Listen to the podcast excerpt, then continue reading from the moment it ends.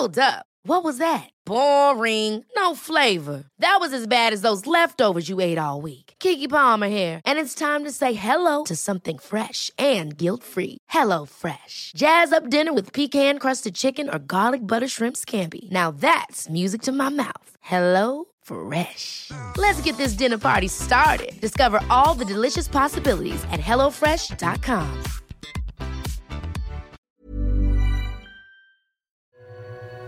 This is Last Drinks Podcast, a new conversation about how to navigate an awesome life without alcohol, reframing the cultural norms around alcohol in our lives, and hosted by me, Maz Compton, sober since 2015. Hey, friends, welcome to Last Drinks Podcast with me, Maz Compton. Thanks so much for um, reaching out it's been lovely connecting with some of you guys and gals uh, through Instagram. We're Last Drinks Pod on Instagram. If you want to send a message, uh, let me know your story. If you want to share your story on the podcast, please get in touch. Um, this beautiful little community is growing and it's just really it's encouraging. Um, this is, you know, my passion project. Sobriety is something that I really believe is it's on the table for everyone. And I really, truly believe that your best life is a sober one. I just do. It's just how I feel about it. And in the almost eight years that I've been sober, I have had lots of time to reflect and think about the things that helped me when I decided to go sober. Think about the things that didn't help me when I decided to put down the drinks. And so this week's episode is based around some things, I guess, to safeguard your sobriety. So, if you're having thoughts of sober curiosity and thinking, I want to put the drinks down for a little bit, have my last drink and see what's on the other side of that, that's an excellent decision. And I congratulate you on having those thoughts. The next step is actioning those thoughts. And it's really daunting. I think back to when I was considering not drinking and I would just have this like intense fear in my bones about what will I even do? How I at the time I couldn't even fathom a day without alcohol. I really had become dependent on it. And so I didn't really have a handbook or much of a guide. I sort of made it up. Um, but what I found during those first few months definitely is there are some things that I, you know, really wish that I had have done more or had have um, known about sooner. And so I've put together a list of things that are helpful. So another way, I guess, to express what this episode is about would be here are the mistakes that you shouldn't make when you quit drinking. Um, but I don't want to focus on the negative. I don't want to look. I think if you quit drinking, you can't, there's no mistake, but there's things that you can do to safeguard your sobriety and to reinforce that decision. Here's the first one plan it. Plan your sobriety, whether it's the date, the amount of time you want to initially quit, start on a particular day, know how long you want to attempt to do this for and have a plan. At least have a plan. Start with a plan. Um, I think that that is really important. It makes it a decision then that you are conscious about. It makes it then a choice that you yourself are on board with because you've premeditated it. You have pre thought about it. You have planned for your last drink and your impending sobriety. So to have a plan around it, I think is key. It's really important. Um, you could go one step further and write out a goal, write down a date, put it in your calendar, and really, you know, mark and honor the moment that you are going to be sober. And I think have in the back of your mind a period of time. I say three months is a good way to start. Um, one month is great. Any time off alcohol is a good time for your brain, for your body, for your relationships. But I think three months is a season. And so a whole season of life without alcohol is a really good start to your sober journey. Plan it. Even though coming to the point of sobriety can be really challenging because, first of all, you have that initial admission that things are not going well, that alcohol is having a very negative impact on your life. Your thoughts may be deeper and more confronting than that. You don't want to live this way anymore. Your life is turning into a steaming pile of crap because of the choices that you're making, because of the effect and influence that alcohol is having in your life. Don't do it alone. I call it the buddy system. You know, when you're in kindergarten and you got to cross the road and you got to hold someone's hand, you got to find your buddy. It's like when you start working out at the gym, uh, the advice is find somebody to go with, find a buddy to be accountable to that's going to support you, that will show up with you, that will help you. Quitting drinking, it's the same idea. Find a buddy. Now, this buddy doesn't also have to quit drinking at the exact same time as you but you need to find a buddy who's going to support you in your choices, who's going to respect your choice to not drink, and who's going to help you stay true and accountable to that decision. It's the buddy system and it works. You do not have to do this alone.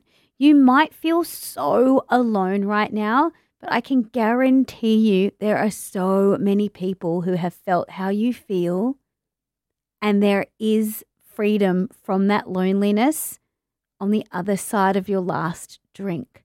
That I know to be true.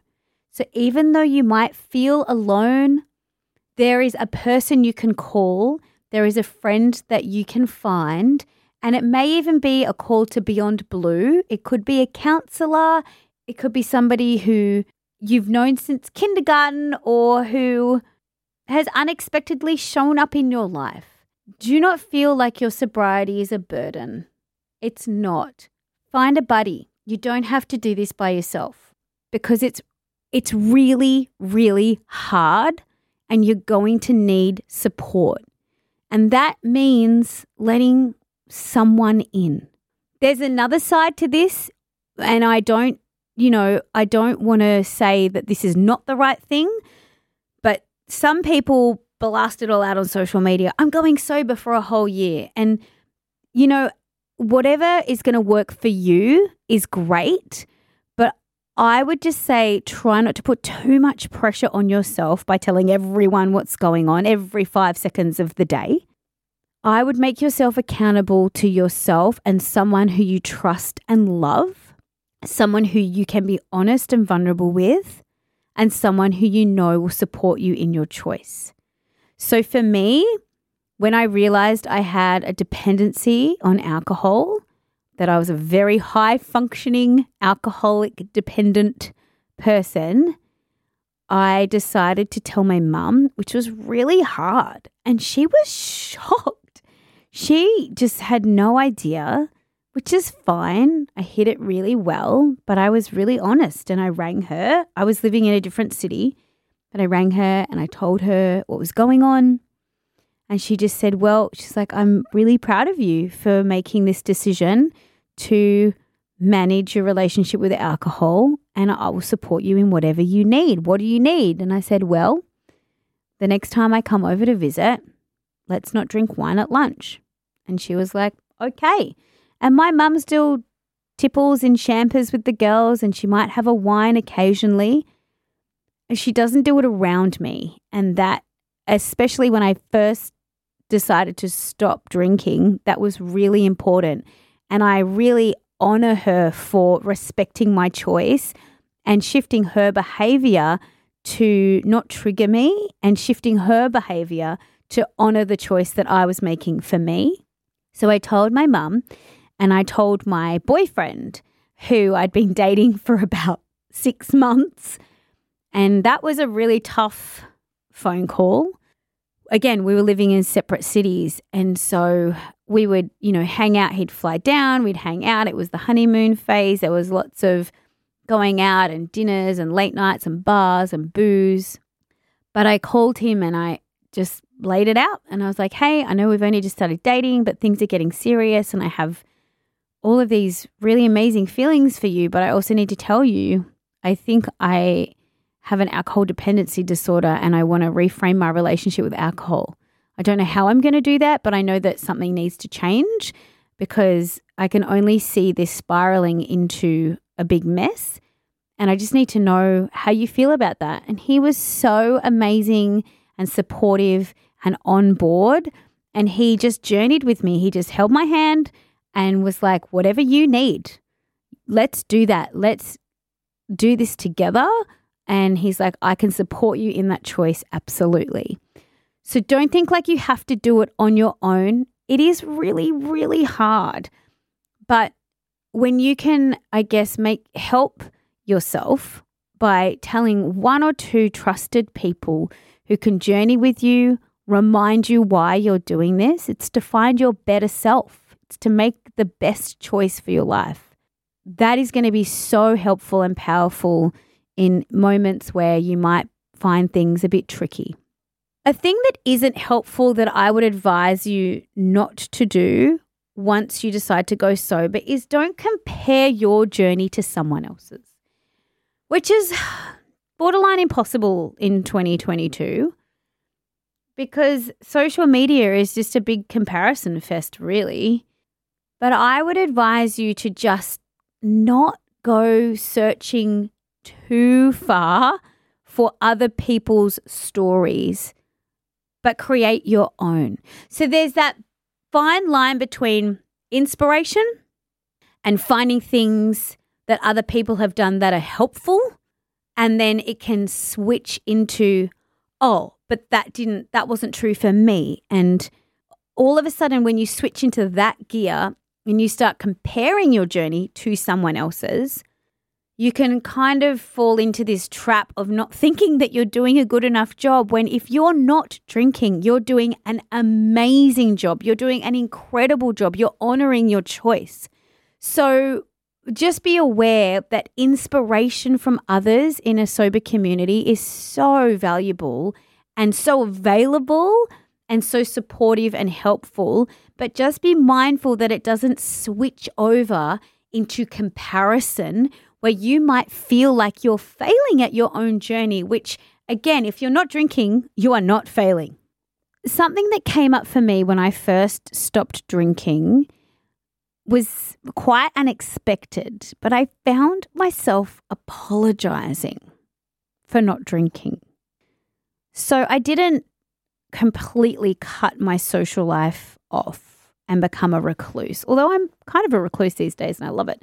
But at the time, you know, I had this really great radio job, which was very busy, and I was out at concerts, and I still went out and did my social calendar. I just decided to do it without drinking alcohol. Now, that might not even be a, a, good strategy for you. Maybe you do just need to call your jets on the social calendar and have some time at home, and that's fine. But I didn't want to stop socializing. So I would socialize and not drink alcohol. And I found myself in this groove where somebody would say, Oh, hey, can I get you a drink? And I go, Oh, no, sorry, I'm not drinking at the moment. And I was constantly apologizing and saying, Oh, sorry, I'm just not drinking tonight. Or, I'm so sorry, I'm having some time away from alcohol. And this apology was biting me in the butt. And it took me a while to get it.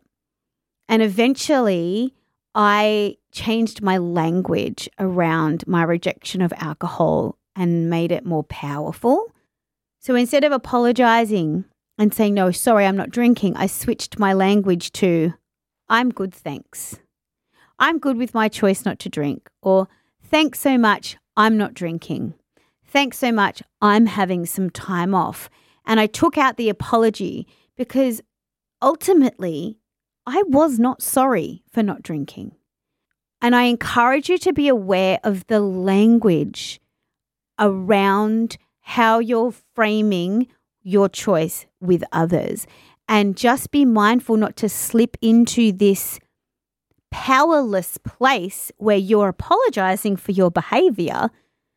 You don't need to apologize for your choice to find your best sober self. You don't owe anyone an apology because you're making a great decision in your life.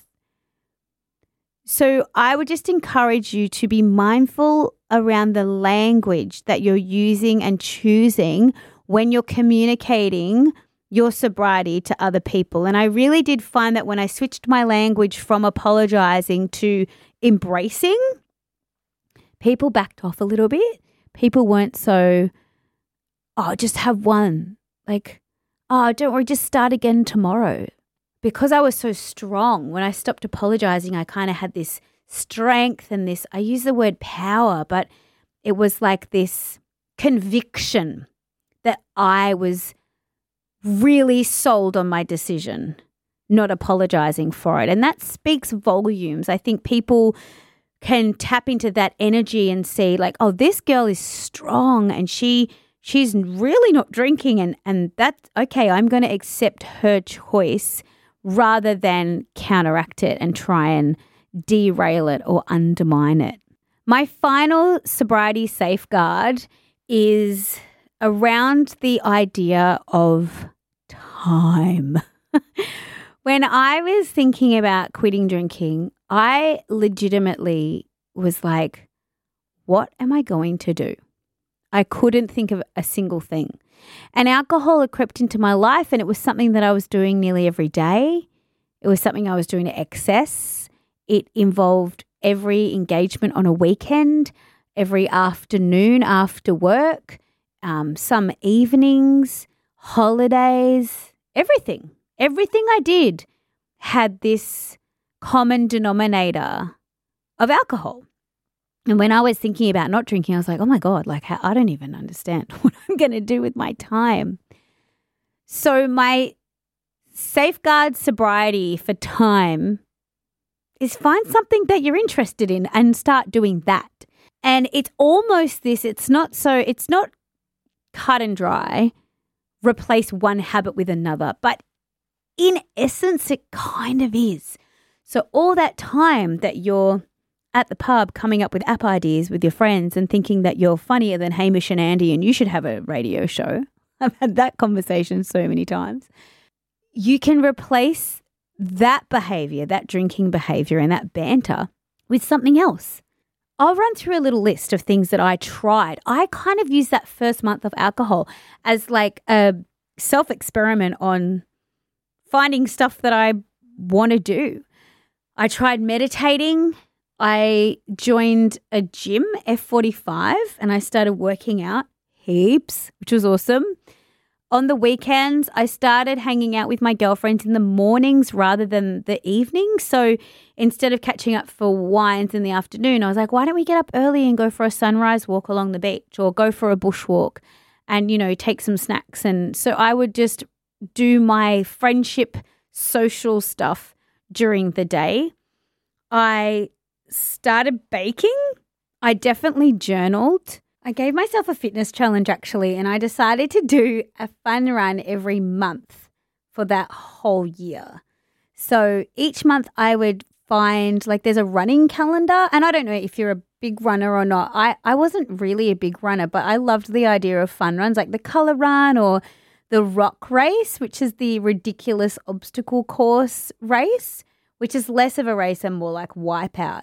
And then I would I did like the Sydney Harbour Bridge run. So I just signed up for a fun run every month and that was a really great little goal to have ticking along in the back of my sobriety journey. So I was doing my fitness stuff at the gym, but I was also doing these sort of little goals, these little fitness goals every month. But then I was trying other stuff too. I started a blog. I feel like I cleaned out my closet a lot. I went through my clothes every couple of months and was like, oh, I don't need this anymore. Oh, this is too big now. And I feel like I did a lot of cleaning. I probably did like a year's worth of spring cleaning in that initial year that I went sober. But that started off with like having the time to go, I'm going to go through the pots and pans in the kitchen this weekend and see what we don't need. If you've got life admin to do, quit drinking because you will get your life admin done. And I think in general, like over that first sort of 31 days that I didn't drink, I just had a really open mind about trying new things. And some of them stuck, some of them didn't, and that's okay.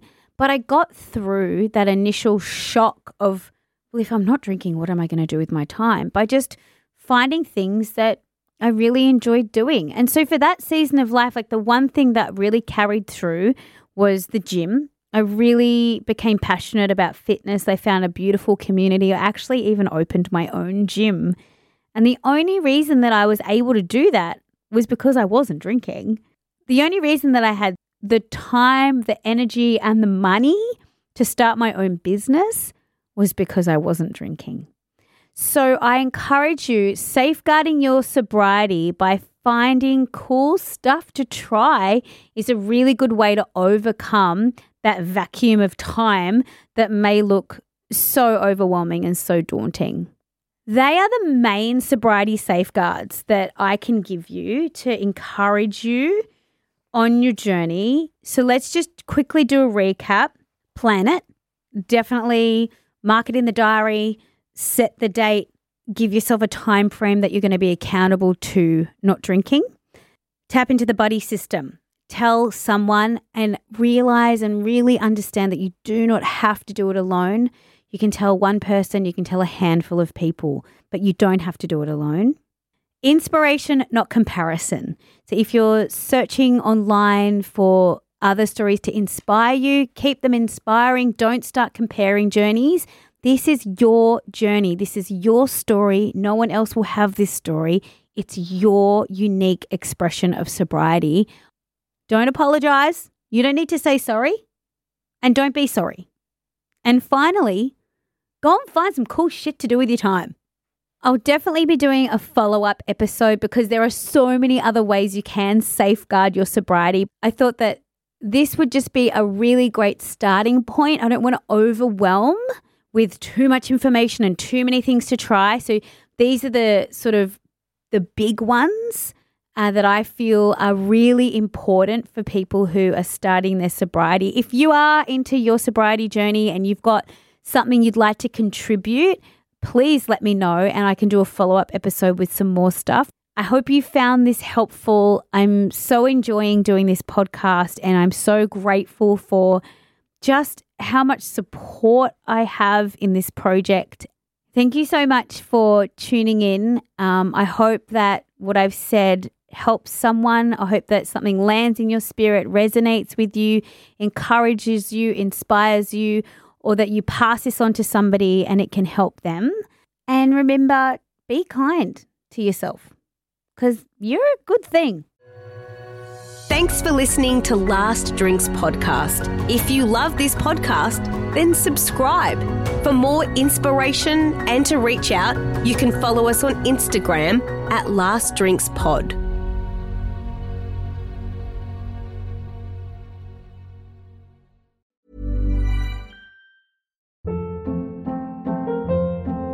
Hold up. What was that? Boring. No flavor. That was as bad as those leftovers you ate all week. Keke Palmer here, and it's time to say hello to something fresh and guilt-free. Hello Fresh. Jazz up dinner with pecan-crusted chicken or garlic butter shrimp scampi. Now that's music to my mouth. Hello Fresh. Let's get this dinner party started. Discover all the delicious possibilities at hellofresh.com.